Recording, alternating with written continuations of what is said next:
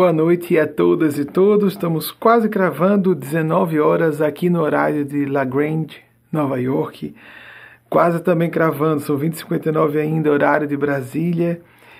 Quase 0 hora, horário de Londres, alinhado com o horário de Lisboa, para fazer referência aos horários, os fusos horários da maior parte do nosso público.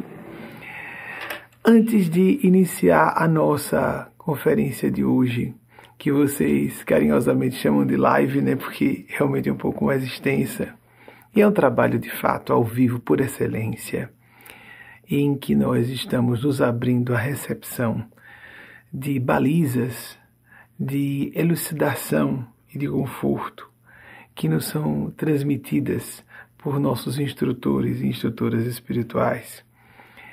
Antes de abrir as perguntas de vocês, porque esse é o nosso sistema, não é, de perguntas que nos chegam ao vivo e eu leio junto com vocês, depois de uma triagem feita por uma equipe de bastidores que agora recebe as suas indagações ou solicitações temáticas, eu solicitei da equipe a produção de um videozinho rápido, mostrando o que aconteceu há 2 anos. Nós aniversariamos o segundo ano em que aconteceu um episódio bastante curioso e que me chamou a atenção, mesmo da minha perspectiva, como médium já acostumado a essas vivências, porque no dia 25, isso foi o que aconteceu, 25 de janeiro, e vocês vão ver um trecho curtíssimo desse episódio. Nós já trouxemos isso a lume aqui na preleção de domingo, mas nós estamos com 2 anos que isso aconteceu. Em 25 de janeiro de 2020,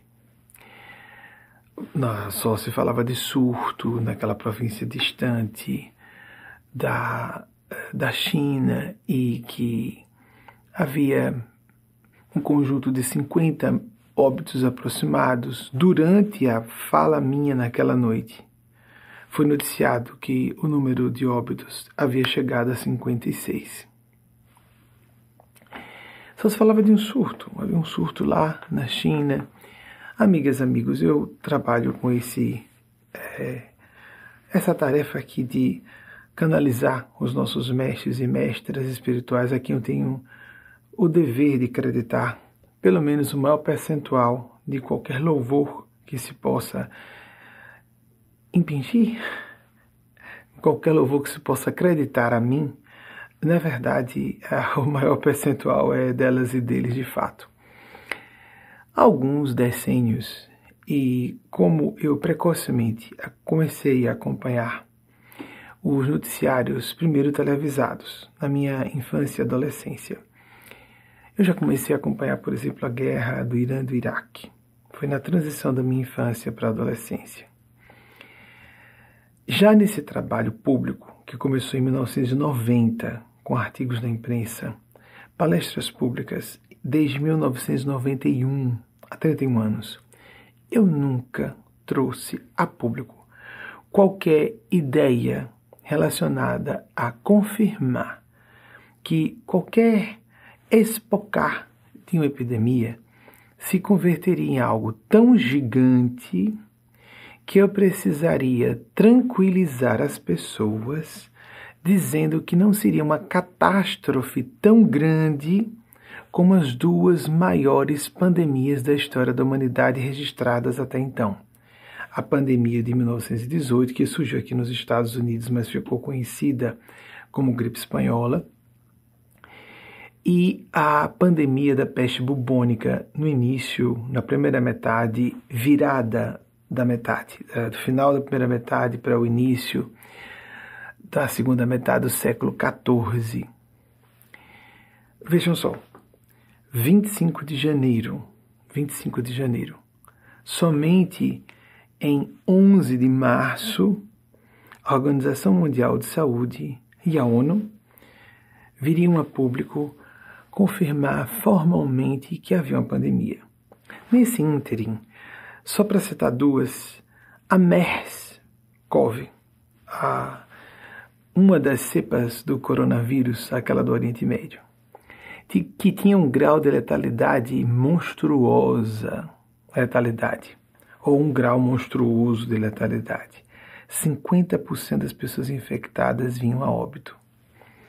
Teve a epidemia que foi considerada pandemia da H1N1. Eu simplesmente não dei uma palavra pública a respeito do assunto, nem mesmo em circuitos fechados. Me recordo, inclusive, que nos anos 1990, já na segunda metade, eu me preocupei internamente com o ebola, um desses surtos que surgiram na África no correr dos anos.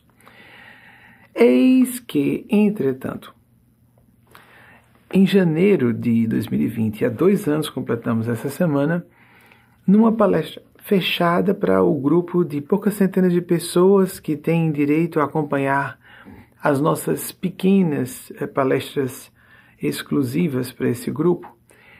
Era sempre assim, são 2 saletas pequenas, geminadas, como vocês vão ver, muito simples, um ambiente pequeno, 2 saletas, e um grupo de pessoas acompanhando à distância, como vocês agora me acompanham à distância, embora ao vivo.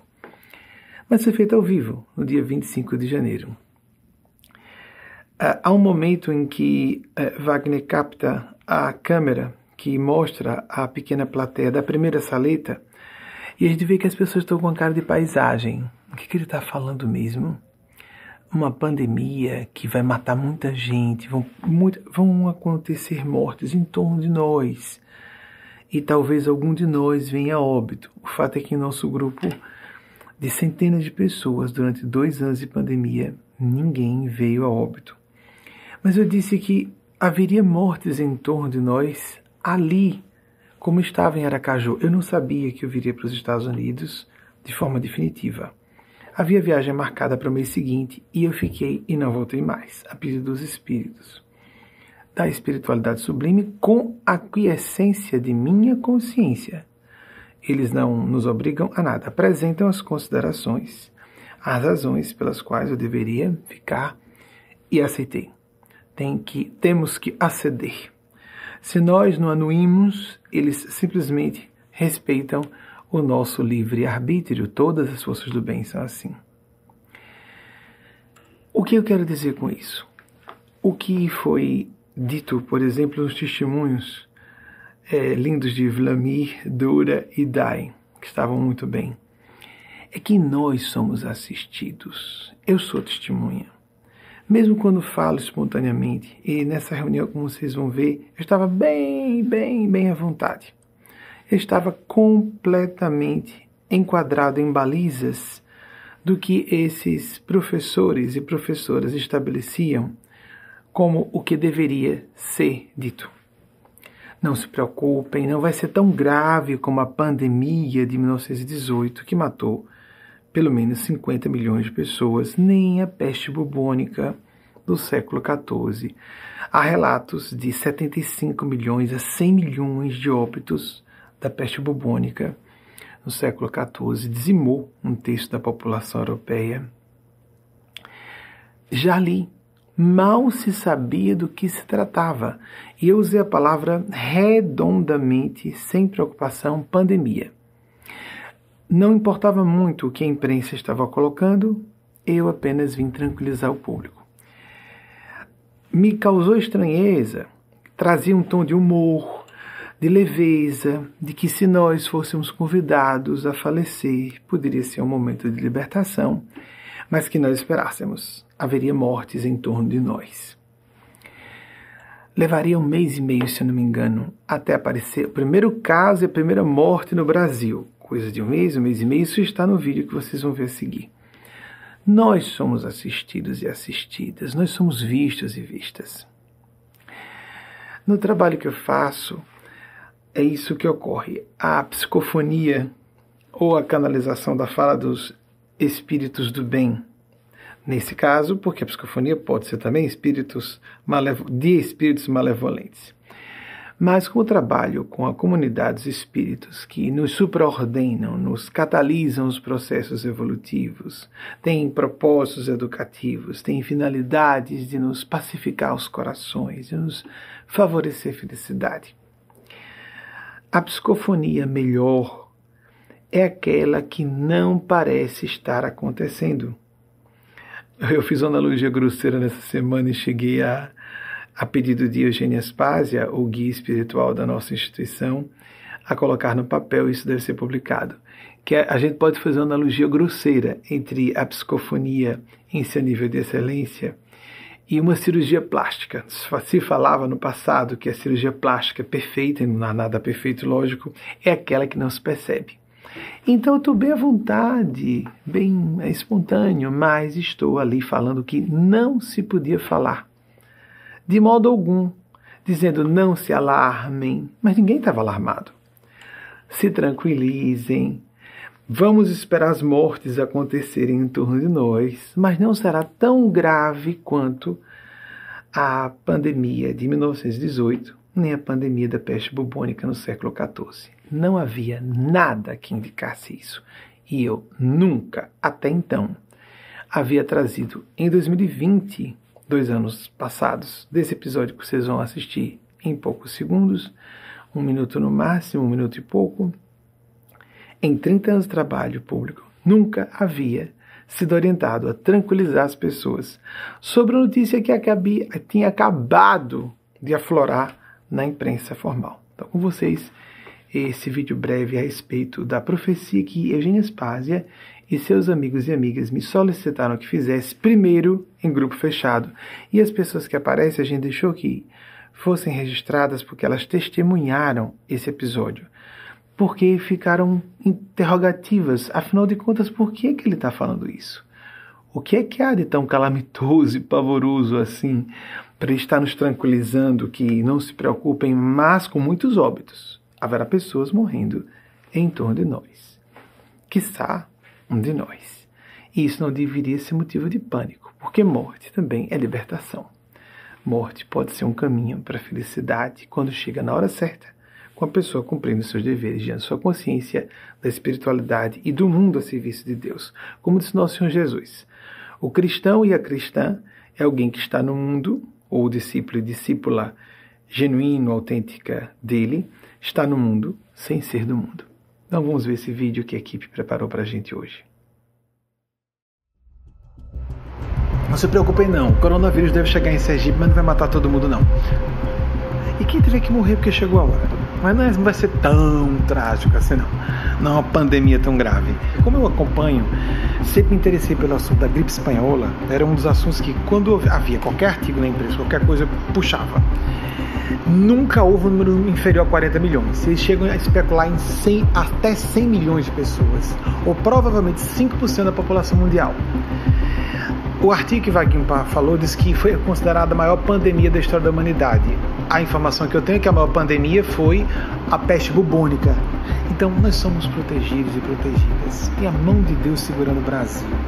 Tem a mão de Deus segurando o mundo. Ninguém se assusta com essa história dessa pandemia. Há um alarde, né? Além do... Eu sei que tem uma questão de proporção, de quantidade de casos e percentual de mortes, eu sei disso.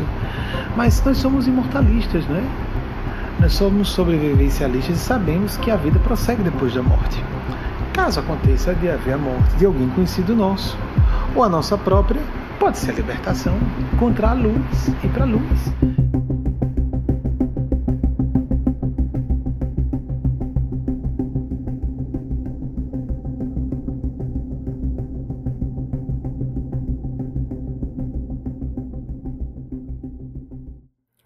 Vocês notaram o tom prosaico, com um bate-papo à vontade, sobre uma coisa que não se tinha como ter parâmetros que tomaria as proporções que tomaram, que tomou a própria pandemia e todos os aspectos relacionados, tomaram uma configuração mastodôntica. E quando eu falei, eu sei que há um percentual um pouco mais alto de óbitos em relação à infecção, nada comparava a MERS. Eu nem cheguei a fazer citações em público. 50% das pessoas que contraíam a outra cepa de coronavírus do Oriente Médio, 50% vinham a óbito. Então não era também por causa do percentual de letalidade em relação às pessoas que eram infectadas. Era porque os espíritos haviam pedido que eu falasse, eu como é que eu vou dizer isso em público? E trazendo como uma informação tranquilizadora de que não seria tão trágico quanto as duas maiores pandemias da história da humanidade. Seria menos. E nós estamos acompanhando ainda o desenrolar, provavelmente o encerramento desta pandemia. Nós somos vistos e ouvidas.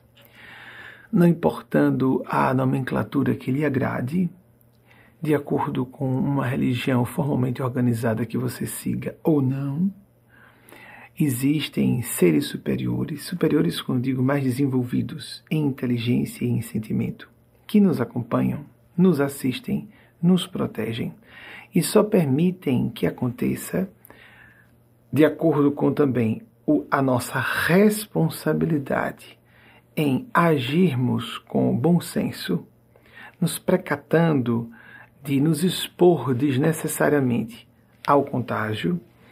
Nós estamos com um crescimento, um caminhar para a lotação de UTIs no Brasil. Talvez haja um arrefecimento, vamos aguardar.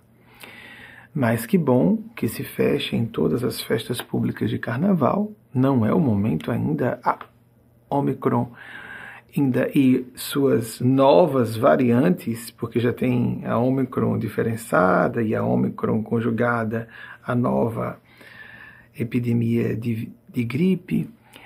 Então nós vamos observar como esses eventos de saúde pública vão se configurar à frente. Nós não sabemos os desdobramentos que ainda acontecerão. É hora de prudência. Bom senso e prudência nunca são demais. Mas nós somos vistos e ouvidas. Há gênios celestes, há anjos de Deus que nos observam. Mas nós estaremos em tão maior, profunda e fiel consonância com as orientações havidas desses planos de consciência mais altos. Não importando que a pessoa acredite ou não, eles existem. As leis espirituais não aguardam nossa concordância para existir, para existirem, nem para atuarem nossas vidas. Não aguardam a nossa crença. Elas atuam e causam não só as experiências desastrosas para as pessoas que resolvem ser incautas, como podem premiar as pessoas que se posicionem de maneira adulta, madura e, principalmente nesse assunto em particular, com respeito à ciência. A ciência está na Terra, em nome de Deus. Vamos então passar a primeira pergunta de vocês. José Silva, Uberlândia, Minas Gerais. Poderia falar sobre masturbação, pornografia e saúde espiritual?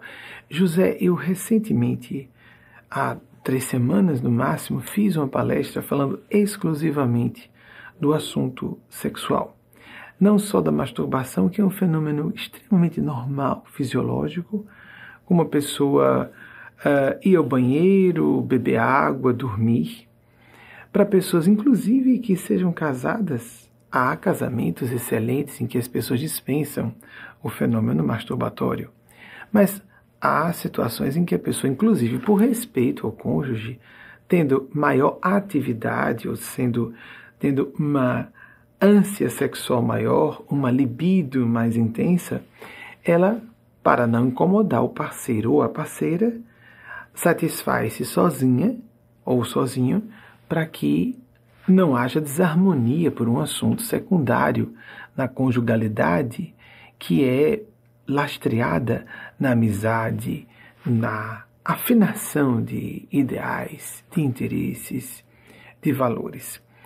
Mas, e com relação à pornografia, eu sugeriria, por favor, todas e todos, para não voltar a esse assunto, que eu acho pejado de muita densidade.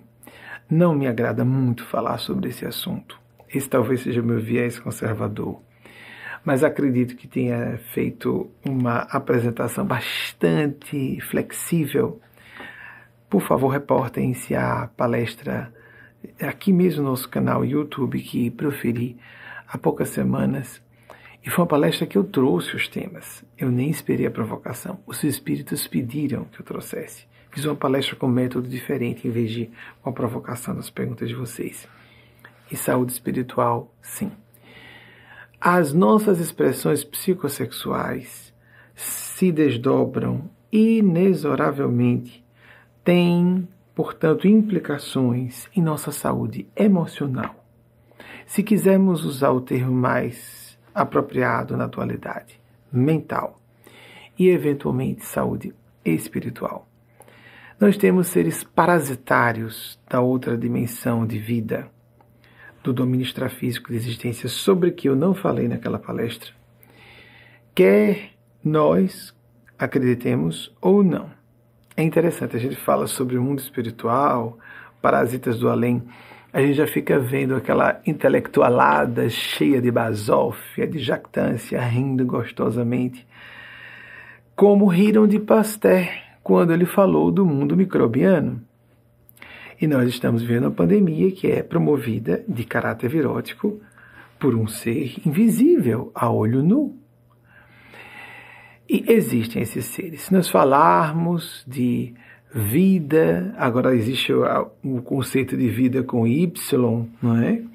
Uma forma apropriando do inglês para o português de vida num conceito diferente daquela que enxergamos e a biologia estuda da vida na Terra. Existe vida, existe inteligência de maneira muito mais avançada, mais sofisticada, mais profunda, mais complexa do que a que enxergamos na Terra. Não necessariamente em naves espaciais que desrespeitam a aerodinâmica possível para a engenharia aeronáutica de hoje da Terra, também. Mas, para que nós percebamos alguma coisa, precisamos de matrizes conceituais em nosso psiquismo, em nossa memória, para que tenhamos condições de, por meio projetivo, porque toda percepção necessariamente tem um elemento projetivo, enxergarmos aquilo.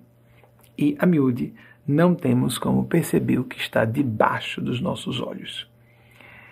Dizer que não vejo, isso é uma crendice. Lembremos que muito do que foi dito como crendice era apenas uma apresentação metafórica de realidades que hoje são bem mais facilmente estudadas pelos instrumentais da ciência e que na época, não vamos imaginar no passado remoto da nossa história, como entendemos na história oficial, ou na pré-história, e que agora compreendemos bem melhor.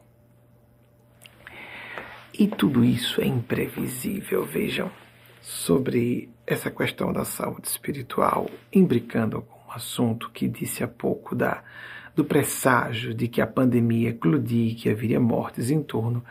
Não vai matar todo mundo, como eu comecei ali nesse vídeo que foi editado por Wagner. Eleanor Roosevelt nasceu em 1884, a primeira-dama nos Estados Unidos, há 13 anos, esposa do segundo Roosevelt.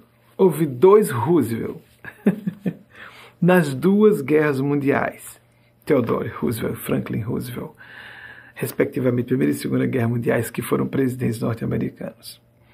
Pois bem, Eleanor Roosevelt é uma mulher extraordinária, que foi uma força excepcional ao lado desse grande homem, um dos líderes importantes, um dos grandes estadistas da humanidade no século passado, que nos ajudou muito na condução dos horrores de defesa da civilização contra a barbárie do nazifascismo. Disse algo interessantíssimo. Se a vida fosse de todo previsível, há uma previsão geral, diretrizes gerais, mas se a vida realmente fosse previsível, nem mais seria vida. Seria insípida, sem graça, sem sabor. E outra coisa muito importante, quando vemos essa questão de a pessoa se sentir com ondas de pavor, é claro que a pornografia eclodiu durante a pandemia, é claro que algumas pessoas se perceberam em experiências como a própria masturbação, que achavam que não existiam mais consigo. É claro que nós estamos emocionalmente um pouco fora do eixo. Em graus variados, as pessoas percebem essas ondas de desesperação. E de vez em quando nos sentimos caindo. O ponto fundamental é você se tranquilizar. Não se deixe apoquentar pelos ventos mal agourentos do momento. Nelson Mandela, excepcional homem, outro grande estadista do século passado, mas que adentrou esse século XXI, e foi grande estadista aqui também dentro do século XXI, grande liderança, portas adentro do século XXI, porque ele foi muito longevo, 1918, 2013. Nelson Mandela disse: a maior glória não é não cair. A verdadeira grande glória é nos levantarmos tantas vezes quantas cairmos. Se você tem um mau momento, se nós temos um mau momento, Eugênia Aspásia pede que digamos sempre que oscilações que podem repercutir como perturbações de fantasias sexuais, perturbações de fantasias de raiva, perturbações de fantasias de desastres iminentes. Há pessoas que preferem cair no delírio. Isso é um delírio. Achei interessante que eu vi da imprensa portuguesa um vídeo falando do Rio de Janeiro nessa semana. É um noticiário de um canal português dizendo: no Rio de Janeiro, pessoas no Museu do Amanhã estão se divertindo sem máscaras, numa aglomeração pública, em plena pandemia, sem medo do amanhã. Então, estamos virando, às vezes, motivo de chacota, né? Eu achei bem apropriado que fosse a imprensa portuguesa que dissesse isso a nosso respeito de brasileiros e brasileiras. A pandemia não acabou. Se a atual variante da atual cepa do coronavírus é menos propiciadora de casos graves e de óbitos, não significa dizer que a pandemia haja encerrado. Há um crescente número não só de internações infantis, mas não só internamentos hospitalares, mas também óbitos infantis. Ainda estamos em plena pandemia, em processo provavelmente de conclusão, mas não está encerrada. Vamos procurar manter esse fio de prumo, do equilíbrio, de refletirmos com calma, porque podemos cair nos dois sentidos. A paranoia, que eu já estava ali a pedido desses mestres e mestras do plano espiritual. Não vamos nos alarmar, mas também não vamos agir como se nada estivesse acontecendo. Temos que buscar um ponto. Isso sempre foi dito. Siddhartha Gautama Buda, já citei aqui recentemente, falando sobre o caminho do meio das cordas. Lembram como recentemente falei? O caminho do meio, diversos autores falaram sobre isso no correr dos séculos, o caminho do equilíbrio. O espírito Mateus Anacleto nos fala com frequência que não se pode viver o princípio ou o paradigma da totalidade se não evidenciarmos a busca contínua do balizamento da ideia de equilíbrio. Se nós não vivemos todas as áreas de nossas existências com uma gerência conscienciosa, mas colocando como prioridade, que deve ser prioridade, nós podemos nos equivocar gravemente. Nos assuntos sexuais, nos assuntos comportamentais, nas questões que levam-nos a vivências espirituais menos felizes ou mais felizes, coloquemos sempre os princípios espirituais, divinais, devocionais em primeiro plano. Nós somos seres programados, até neurofisiologicamente, para a vivência da reverência, da busca, da transcendência. E quando não fazemos isso conscientemente, seremos tragados inconscientemente para viver isso de forma patológica, como há pessoas que ficam narcisistas, idólatras de si próprias, ou supervalorizam alguma área de suas vidas, como, por exemplo, como se não fosse isso comum, a financeira, considerando que essa preocupação com a vida financeira seja algo adulto, maduro. A questão está, de novo, no descompasso entre realidade e o que de fato está acontecendo em nosso coração. Nos preocupamos, como disse Sêneca, muito mais com a nossa imaginação as preocupações são muito mais imaginárias do que reais. Só que nós sofremos o que está em nossas mentes mais do que aquilo que está, segundo cremos, iludidos por nossas próprias distopias, cremos que seja real lá fora. Não vou me estender muito nesse tema, porque dedicamos toda uma palestra a esse assunto. Estou, por isso, já dando uma abordagem universal para que passemos à próxima pergunta, por favor. Lisete Feitosa, Japaratuba, Sergipe, meu estado natal. Lisete, boa noite, como também a pessoa que fez a pergunta anterior. O que poderia ser dito sobre comunicação espiritual por meio de equipamentos eletrônicos? Lisete, esse fenômeno já existe, é estudado desde a metade do século passado. Thomas Edison tentou, nos anos 20, criar alguma coisa, mas nós não tínhamos tecnologia para isso. Entretanto, a comunicação com o mundo espiritual, exatamente como nós gostaríamos de fazer, como bater um telefonema para um ser desencarnado, não ocorrerá logo como nós imaginamos. Porque o objetivo da comunicação espiritual, mais do que trocar informações, é favorecer a comunhão espiritual. É catalisar o nosso processo evolutivo pela enxertia que acontece quando entramos em contato com um ser mais avançado em inteligência e em sentimento. Se usamos um aparelho eletrônico para isso, perdemos essa oportunidade.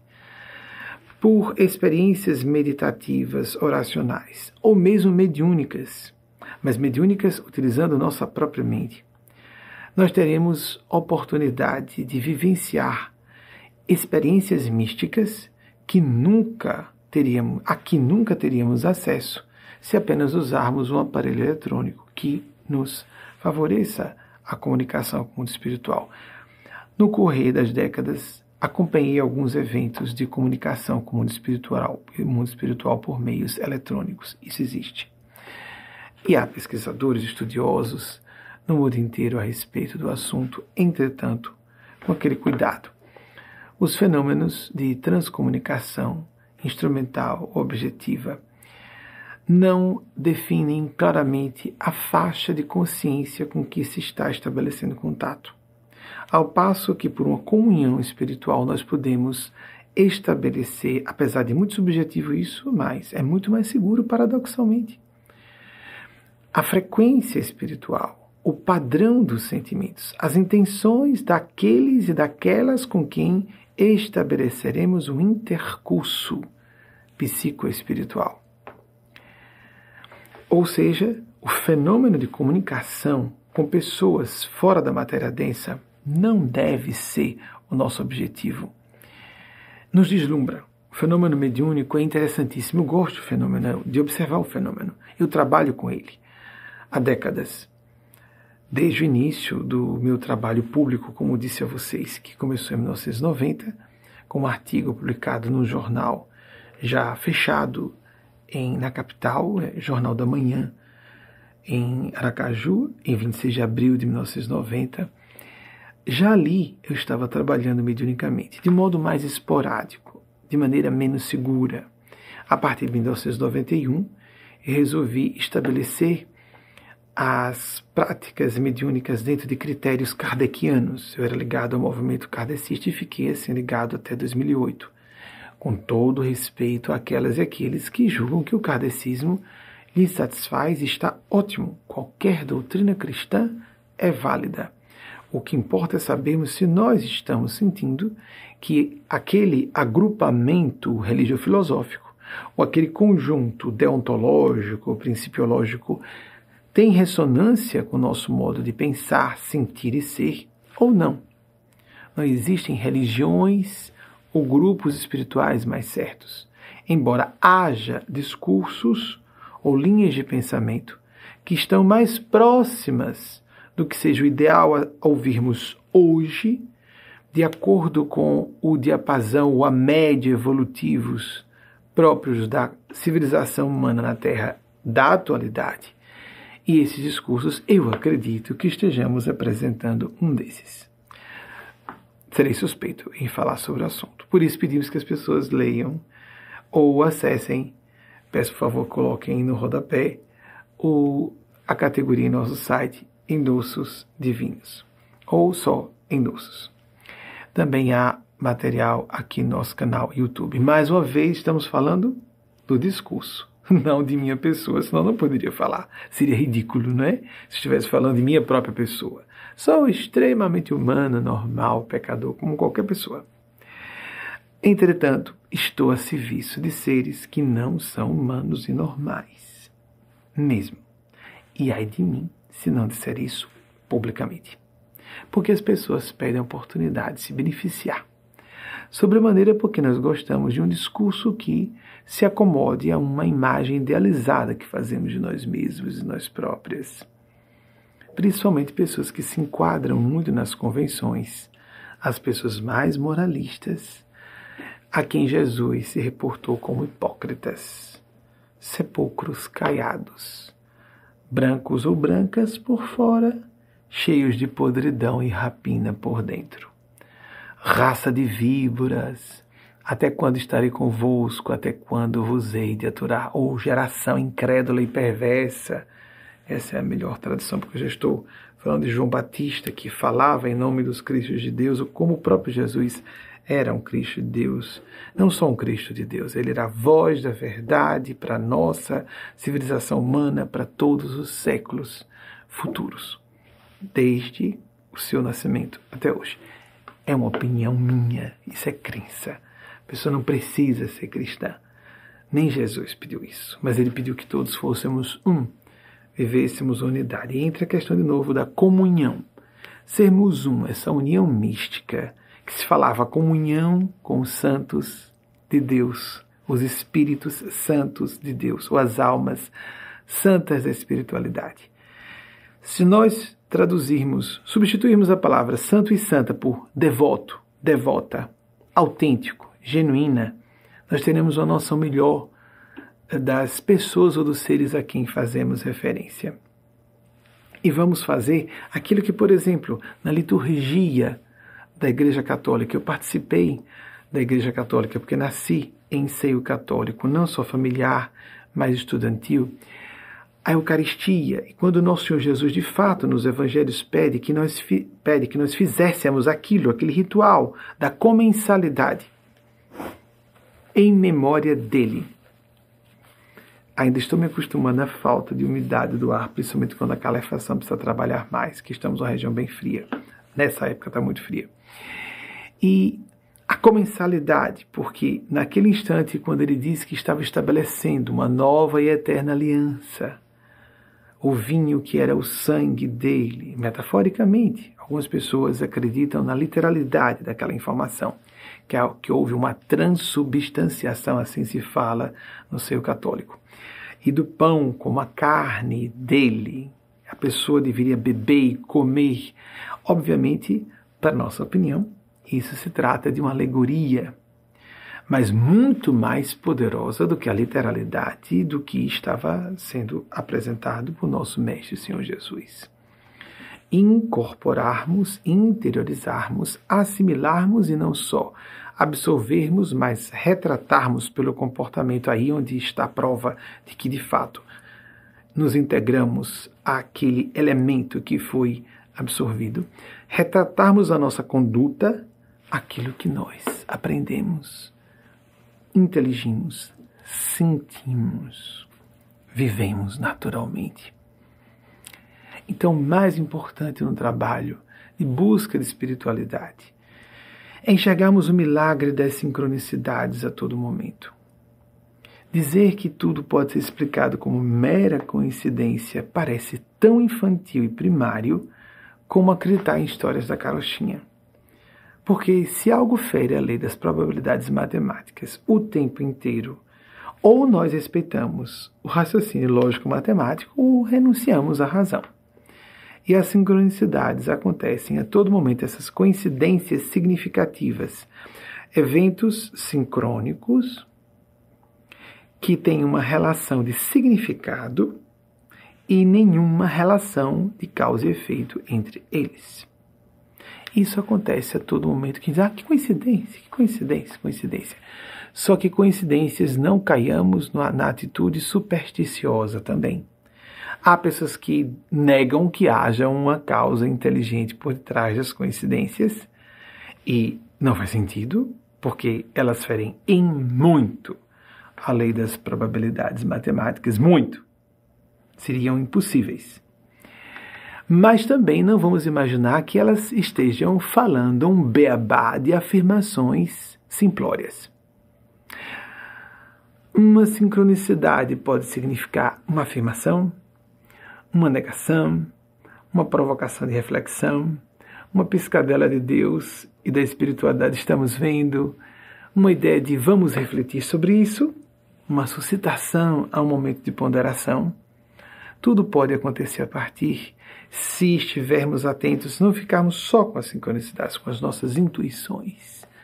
Lermos o que está fora e tentarmos encontrar paridade com o que está dentro.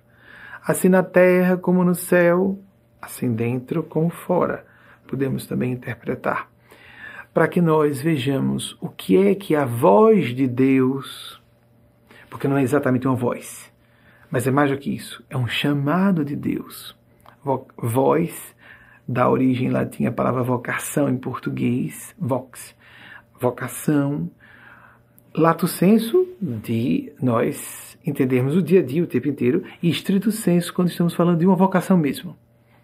Um chamado maior, de um trabalho que faz a pessoa se sentir em comunhão com o seu centro. Estou cumprindo aquilo que a Divina Providência espera de mim. Mas se você diz, pois é, mas eu estou me sentindo abatida ou combalido e sem condições de reagir, essa busca de espiritualidade parece algo abstrato demais e um evento, uma experiência para almas santas ou seres iluminados, nós temos que acabar com esse preconceito em nossa cultura, esse preconceito. Anne Frank, que é a grande autobiógrafa, que ficou famosa, né, por desencarnar de forma atroz nos campos de concentração nazistas, 1929, 1945, disse uma frasezinha aqui, aquelas máximas extraordinárias, né? Simples e chamativa, motivadora e inspiradora. Os fracos caem. Os fortes permanecem e nunca afundam ou nunca se deixam levar para baixo. Mas lembremos o que eu falei há pouco de Nelson Mandela. Podemos cair, sim. Quando Anne Frank falou de não vão afundar de fato, não vão só sobrar, sucumbir a uma experiência difícil, não significa que aqui ou ali não possamos e não venhamos a sofrer inevitável quedas. Isso é próprio da condição humana. Somos seres falíveis. Mas nos levantarmos, temos essa dignidade de nos levantar tantas vezes quantas se façam necessárias. Vamos passar à próxima pergunta. Nicolas Martins, de Guarujá, São Paulo. Como nos proteger de seres parasitas? Eu não sei se você falou de seres parasitas já depois de eu ter falado aqui, ou se você já tinha falado desses seres parasitários antes de eu reverberar, ou seja, não estou verbalizando por mim, estou repetindo, repercutindo, ressoando o que eles e elas me pedem para falar, para aqueles e aquelas que acreditam. O que se quiserem atribuir a mim, eu acho uma gentileza muito grande, fico lisonjeado, mas declino do convite. Eu agradeço, porque não é verdade, eu tenho grande testemunho, assim como vocês viram o vídeo há pouco. Eu não tinha como, ninguém tinha informações suficientes de que aquele surto, lá longe na China, se converteria numa pandemia dessas proporções. Em 25 de janeiro de 2020, não havia informações suficientes para isso. Quem disser outra coisa não está sendo muito sensato ou não estará sendo honesta. Como nos proteger de seres parasitas? Porque agora eu estou sob influência desses mesmos seres e podem antecipar. Volta e meia, quando eu tenho autorização e tempo para isso. Para ir ao chat ao vivo, depois que a palestra acabou, claro, aqui eu não estou acompanhando nada, mas depois que acontece a palestra, fica lá, em quase todas as palestras, o chat ao vivo disponível para quem está assistindo depois. É comum que as pessoas digam, minha pergunta acabou de ser respondida, estava pensando sobre isso. Isso é habitual. Em todos os ambientes onde há pessoas canalizando a faixa da bondade e da sabedoria, e não é uma particularidade minha, embora possamos nos treinar, nos disciplinar, isso exige um grande esforço, inclusive moral, de sentimentos, para não vacilarmos muito, para nos mantermos num padrão mais contínuo de sensatez, boa vontade, responsabilidade para com o próximo, para com a influência que exerçamos, a natureza da influência que exerçamos. Então, estabeleçamos contato com seres que nos façam bem, por isso possam fazer bem a outras pessoas, que nos fazem sugestões negativas ou nocivas à nossa vibração. Eis a questão do que eu acabei de falar. Existem seres parasitários encarnados, existem pessoas parasitas. Nós vemos no dia a dia que se comportam de forma viciosa, vampiresca, emocionalmente, que nos drenam a energia, que nos abatem a autoestima, que metralham o nosso autorrespeito. E nós podemos nos defender e devemos. Não só nos defender, mas defender pessoas que estejam próximas de nós. Porque isso acontece no nosso raio de influência pessoal, debaixo de nossa supervisão.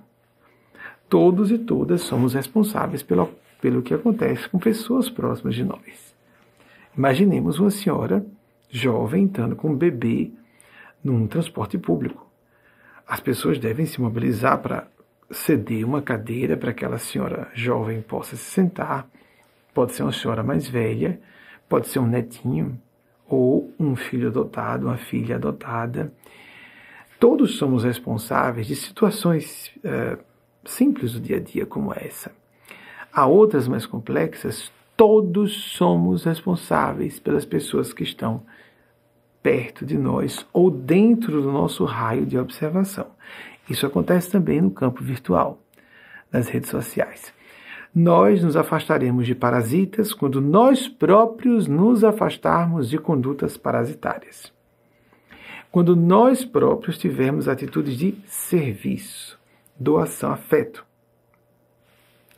Vejam que interessante o que falou Oprah Winfrey.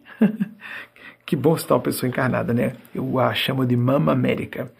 Acho que de alguma forma é como se ela canalizasse, na minha opinião, o inconsciente coletivo norte-americano. Oprah Winfrey nasceu em 1954. Que bom estar entre nós, que ela esteja muito tempo entre nós. Ela afirmou certa vez que uma pessoa é feliz na medida, ela consegue sentir felicidade na medida do amor que ela dá. Nós estamos muito preocupados em arrancar, tirar, obter coisas que nos façam felizes. Aí o universo responde com seres e situações que querem arrancar, tirar coisas de nós. E num mundo tão heterogêneo em termos evolutivos, mas com uma densa população de seres parasitários, é tão fácil entrarmos em eco com pessoas assim, atrairmos pessoas assim, para o nosso circuito de convívio íntimo até. Se nós queremos garantir menos parasitas, sejamos mais generosos, mais generosas. Mas ser generoso não é tentar dobrar a pessoa para ela me amar de qualquer forma, eu dando mais, porque ela pode se beneficiar mais ainda e, assim, tragar toda a sua força e você ainda vai se sentir vítima, sem razão para se sentir vítima. Se alguém não está agindo de forma equânime conosco e se ela não está sendo recíproca no afeto, nós podemos, se não for algo obrigatório como a relação com o filho, uma filha em minoridade e situações semelhantes de obrigatoriedade moral que não são tão claras muitas vezes como da parentalidade, que é um sacerdócio, muitas vezes não só algo que podemos fazer, mas que devemos, para inclusive educar aquela pessoa. Inclusive porque elas costumam tentar nos manipular. Poxa, mas eu esperava que você não fosse tão egoísta. Quem nos acusa de egoísta geralmente é alguém que quer nos utilizar. Manipulando a culpa, manipulando o medo, que é diferente da pessoa que alerta. Pais e mães fazem isso para o perigo, para a responsabilidade e não está com a intenção de manipular. A nossa intenção vai dizer, vai nos determinar que tipo de sintonia nós estabelecemos com pessoas encarnadas, com pessoas fora da matéria densa e com linhas de eventos que estabelecemos para nós mesmos, para nós próprios. Essa história de posse, prestígio, poder, como engana, nós só sentimos felicidade pela experiência do afeto sincero. Até pessoas que querem cercar de pessoas boas para me beneficiar melhor com pessoas boas. E aí chega um ponto que a pessoa já não sabe mais distinguir quem é realmente uma pessoa de bom coração, de uma pessoa que apenas é boba, medrosa ou dissimulada. A pessoa diz, não, eu saco. Todos temos pontos cegos. O campo psicológico e espiritual não é um campo de percepção, de inteligência propriamente, mas de razoabilidade, ou de racionalidade, mas de sentir, intuir. E se nós nos confundimos sobre os nossos próprios sentimentos, ou estabelecemos critérios calculistas, ególatras, narcísicos de vida, ficaremos à mercê de seres semelhantes a nós ou piores que nós, fora ou dentro da matéria densa. É lei inarredável, inelutável do retorno ou da compensação. Chama-se lei de compensações, lei do retorno, lei de causa e efeito, lei kármica, dê o nome que você quiser, mas existe. E não nos pede licença para atuar em nossas vidas. Existe. Ponto.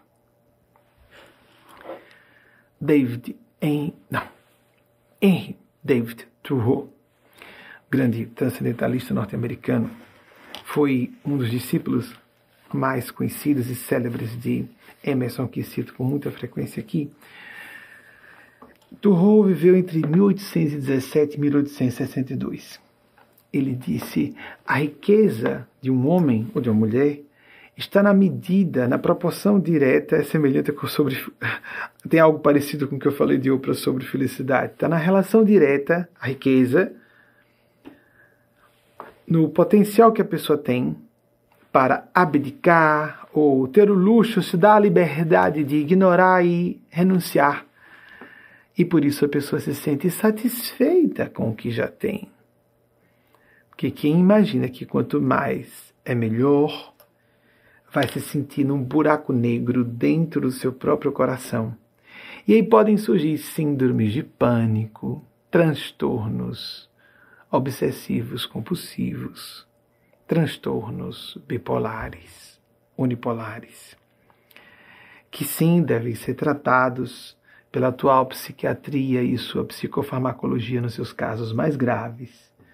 Mas é muito comum percebermos que os assuntos mais importantes, os morais, os dos sentimentos, o que nos qualifica como seres humanos, o que nos distingue de inteligência artificial ou de animais, que logo isso, que é o que nos define como seres humanos, principalmente o juízo de valor, o discernimento, seja ignorado. Então vamos trocando de medicação ou vamos entupindo-nos de cada vez mais psicotrópicos e psicofármacos ou psicogênicos para que a pessoa viva baratos e a lacuna não se preenche. E o problema não se resolve. Porque não se resolve um problema quando primeiro ele não é esse problema identificado, quando nós não identificamos a verdadeira raiz da questão. Sim, em alguns casos, os remédios psicofármacos deverão ser utilizados. Sim, a terapia é uma ferramenta extraordinária de auxílio. Sim, a espiritualidade é indispensável. Quer na atualidade seja visto como demodé, isso é uma coisa bem ultrapassada, retrô. Amigos, isso é tão pobre. Tão pobre, e tem tanta gente que cai nessa hipnose. Já houve tempo de nós vivermos ondas de ateísmo desde a antiguidade. E depois vem grandes gênios, os dois gêneros, afirmarem que a espiritualidade é um fenômeno inequívoco. Me recordei agora de Wolfgang Goethe, Volta e meia que eu cito, porque Goethe realmente foi um homem excepcional, que viveu entre 1749 e 1832.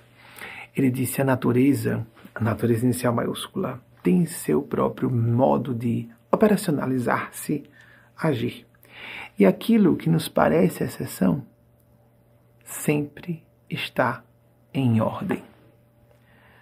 Lembro como falei já algumas vezes a pedido dos bons espíritos sobre a ciência da complexidade, sempre uma ordem implicada no nível mais alto de complexidade quando percebemos uma desordem. Num primeiro exame ou numa análise mais superficial, temos que estudar, aprofundar o assunto, que nós vamos encontrar uma ordem. Porque se não fosse dado ao nosso nível de compreensão, enxergarmos essa ordem, nós não estaríamos expostas a essa experiência. Vamos então passar à próxima pergunta. Algum problema com perguntas?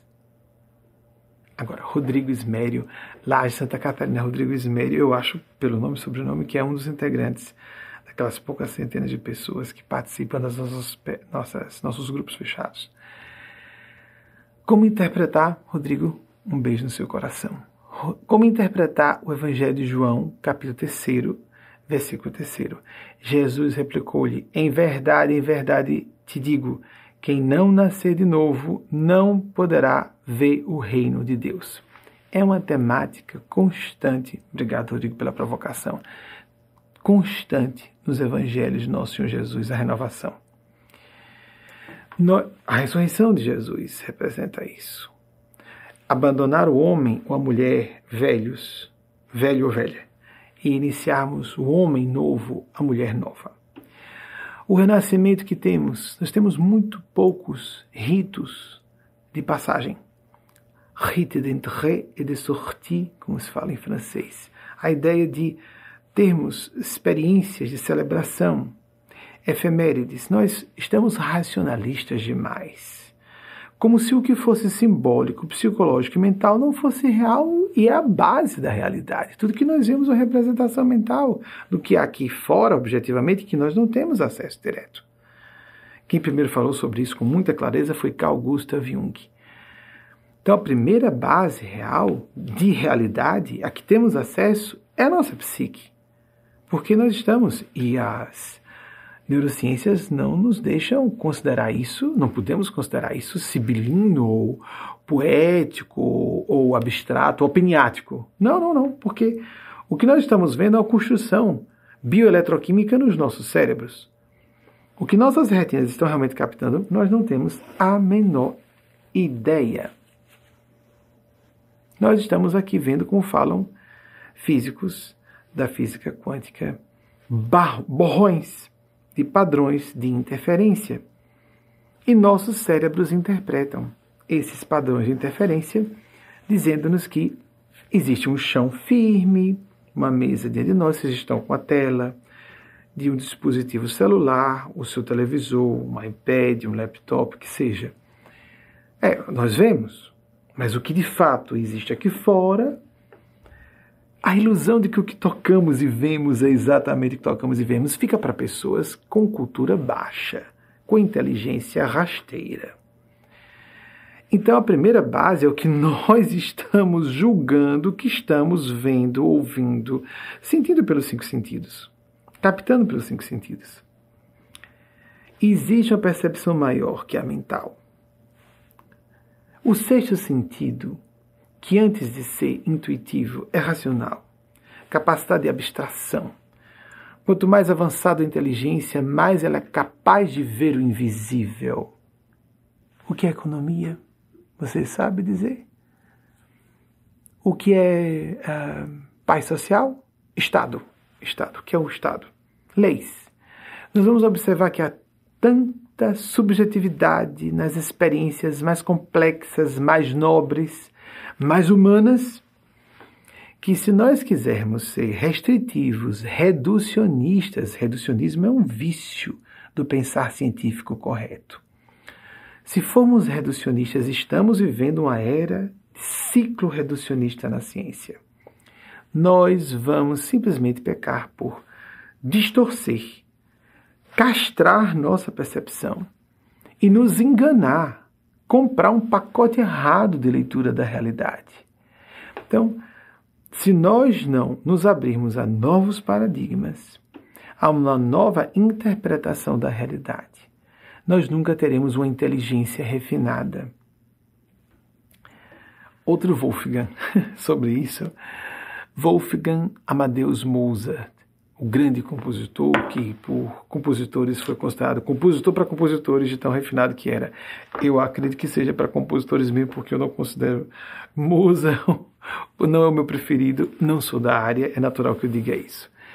Ele falou sobre a inteligência nesses termos. Não é uma inteligência sublime que faz o gênio, nem uma imaginação extraordinária, nem uma conjugação da inteligência com a imaginação.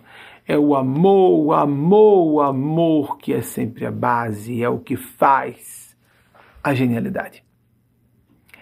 Sentir, intuir, inteligir dessa forma. Sentimento e inteligência, razão e emoção, não no sentido rasteiro de emoções que existem em animais que partilham conosco o cérebro protomamífero que temos em nós e neles apenas o cérebro mamífero, como os nossos animais de estimação. Essas emoções básicas de medo, raiva, nós já percebemos os primeiros vislumbres ali de sentimentos, não é? Há um ciúminho, vamos considerar isso que seja sentimento, não é? Eu sei que está no campo da posse, mas nós percebemos personalidades, perfis psicológicos em nossos animais domésticos, não é verdade? Então, existe ali um delinear ainda vago do que um esboço de um ser mais inteligente que será humano no futuro. Assim como nós um dia seremos supra-humanos na faixa angelical de consciência, ou crística, ou búdica, como se queira denominar. Temos que renascer a todo dia. Nós temos datas, estamos acabando o primeiro mês do ano 2022, mal começamos o ano, não é?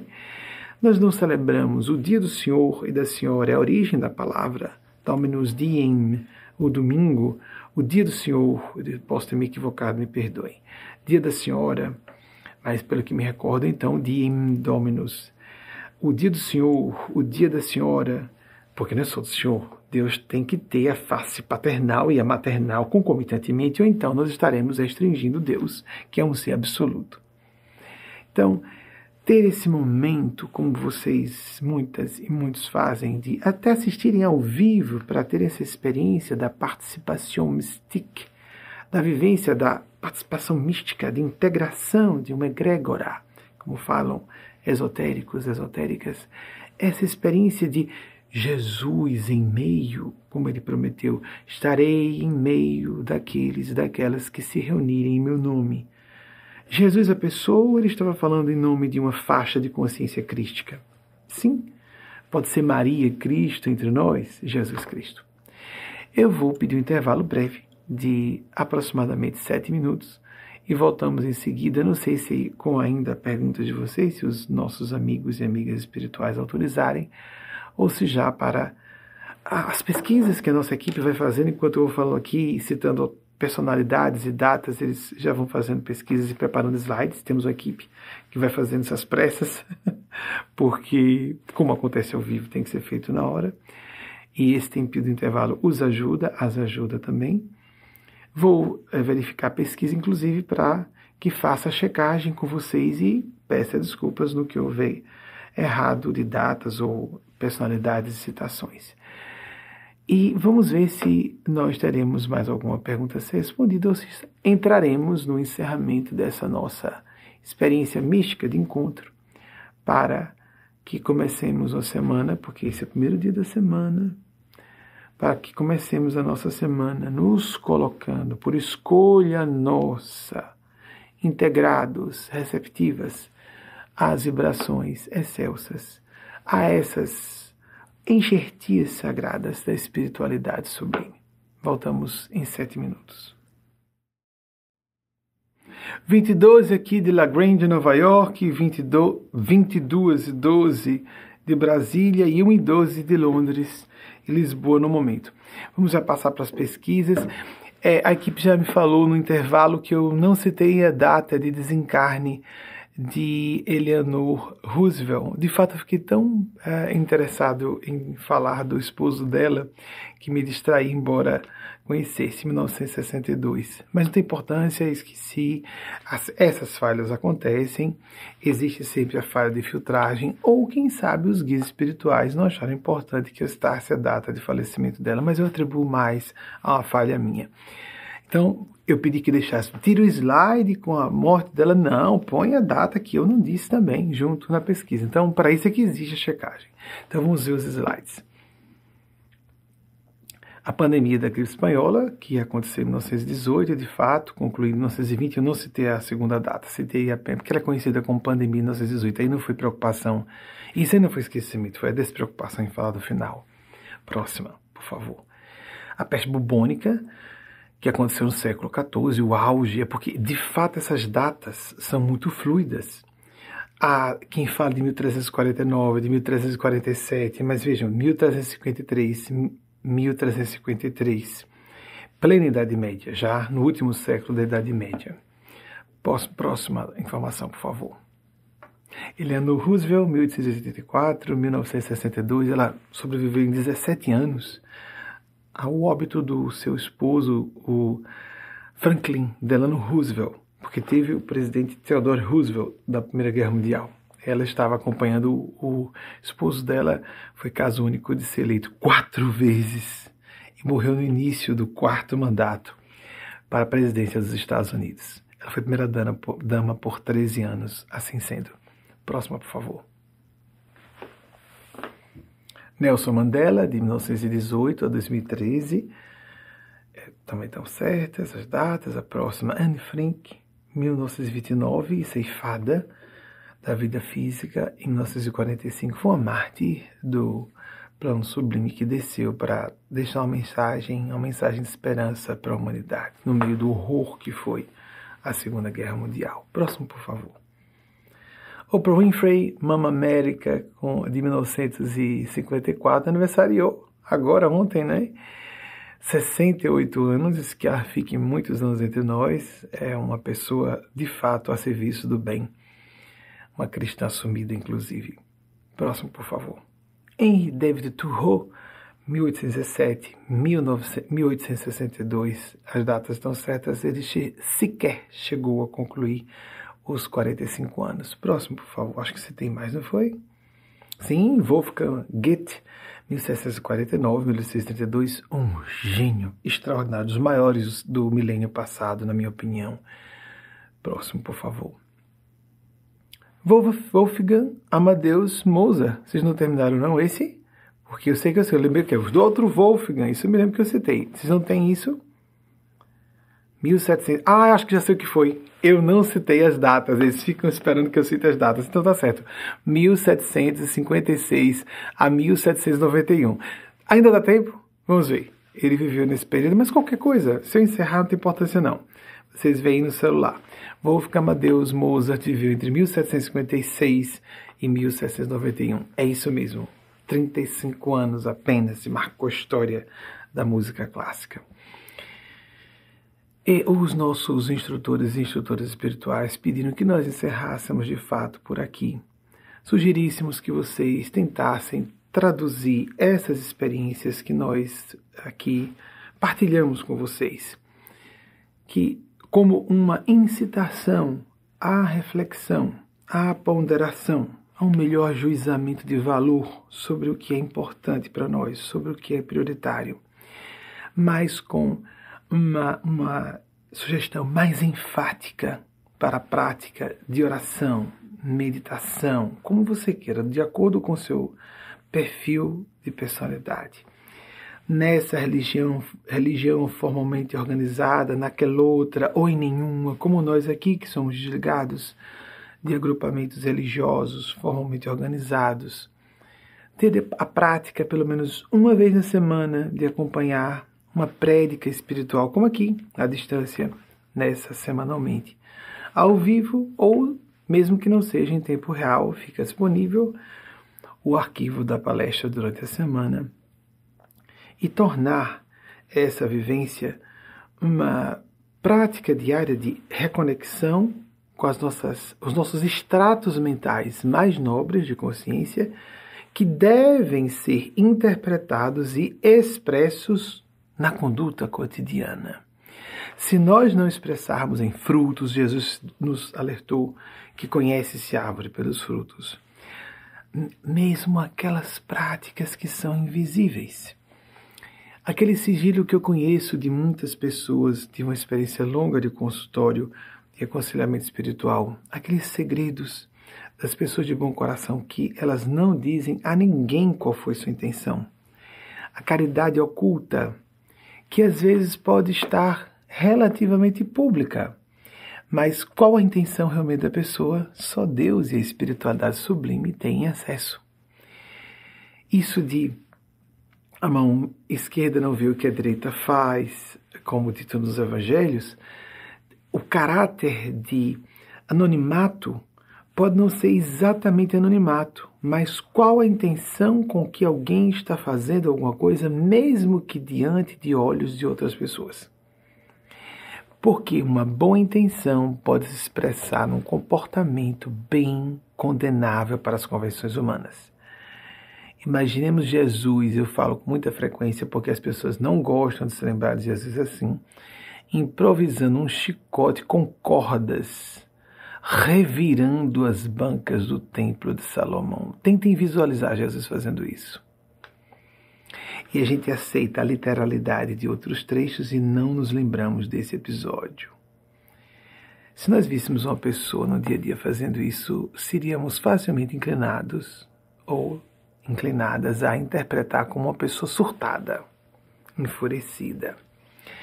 E, de fato, uma pessoa desgovernada numa ira do ego, uma ira instintual, animal, ela não raciocina com clareza.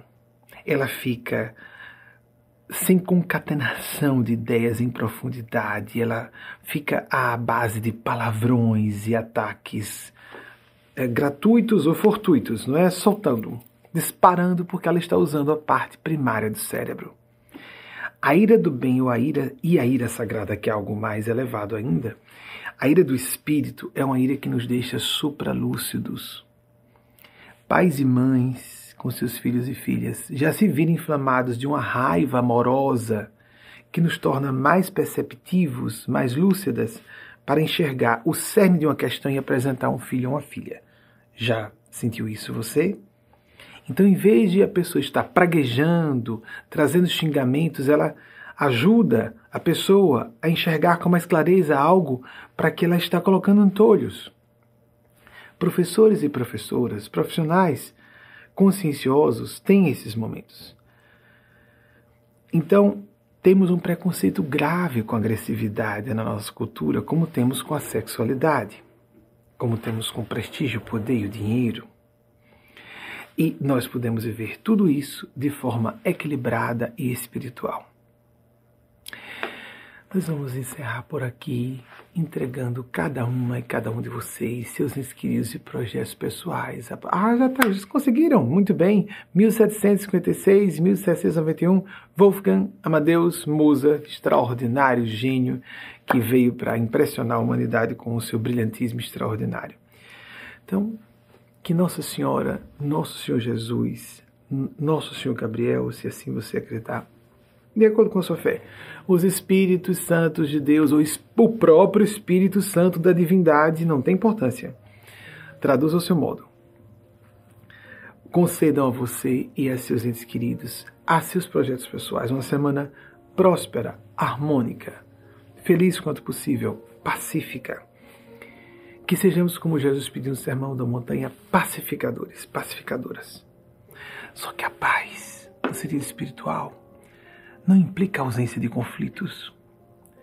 Jesus disse, paradoxalmente, em outro episódio, veja que ele falou de os pacificadores e pacificadoras herdariam o reino de Deus e herdariam a terra, essa terra nova, assim como ao homem novo aqui, aludimos hoje, a nova mulher, em que devemos nos tornar ressurrectas para um novo nível de consciência, herdaremos a terra. Mas, ele disse, a minha paz vos deixo, a minha paz vos dou. Não vos dou como o mundo a dá.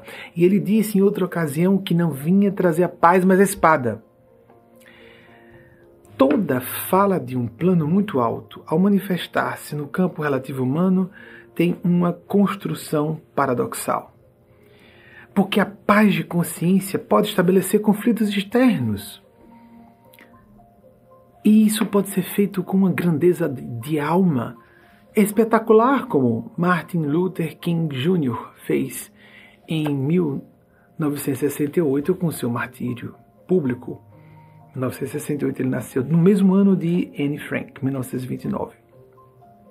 Como aquele outro que desencarnou 20 anos antes, também com um tiro a queima-roupa, Mahatma Gandhi, em 1948.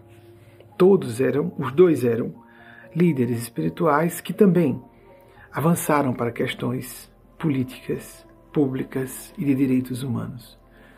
Mahatma Gandhi havia nascido em 1869. Isso eu não vou pedir mais à equipe que pesquise, já citei os dois outras ocasiões. Se você tiver curiosidade, volte aí o vídeo e veja se as datas estão certas, que eu posso me equivocar. Apesar de debaixo de influência desses seres, temos filtros mediúnicos e esses filtros falham aqui ou ali. Qualquer elemento que vocês considerem impróprio do que eu disse é de bom a mim.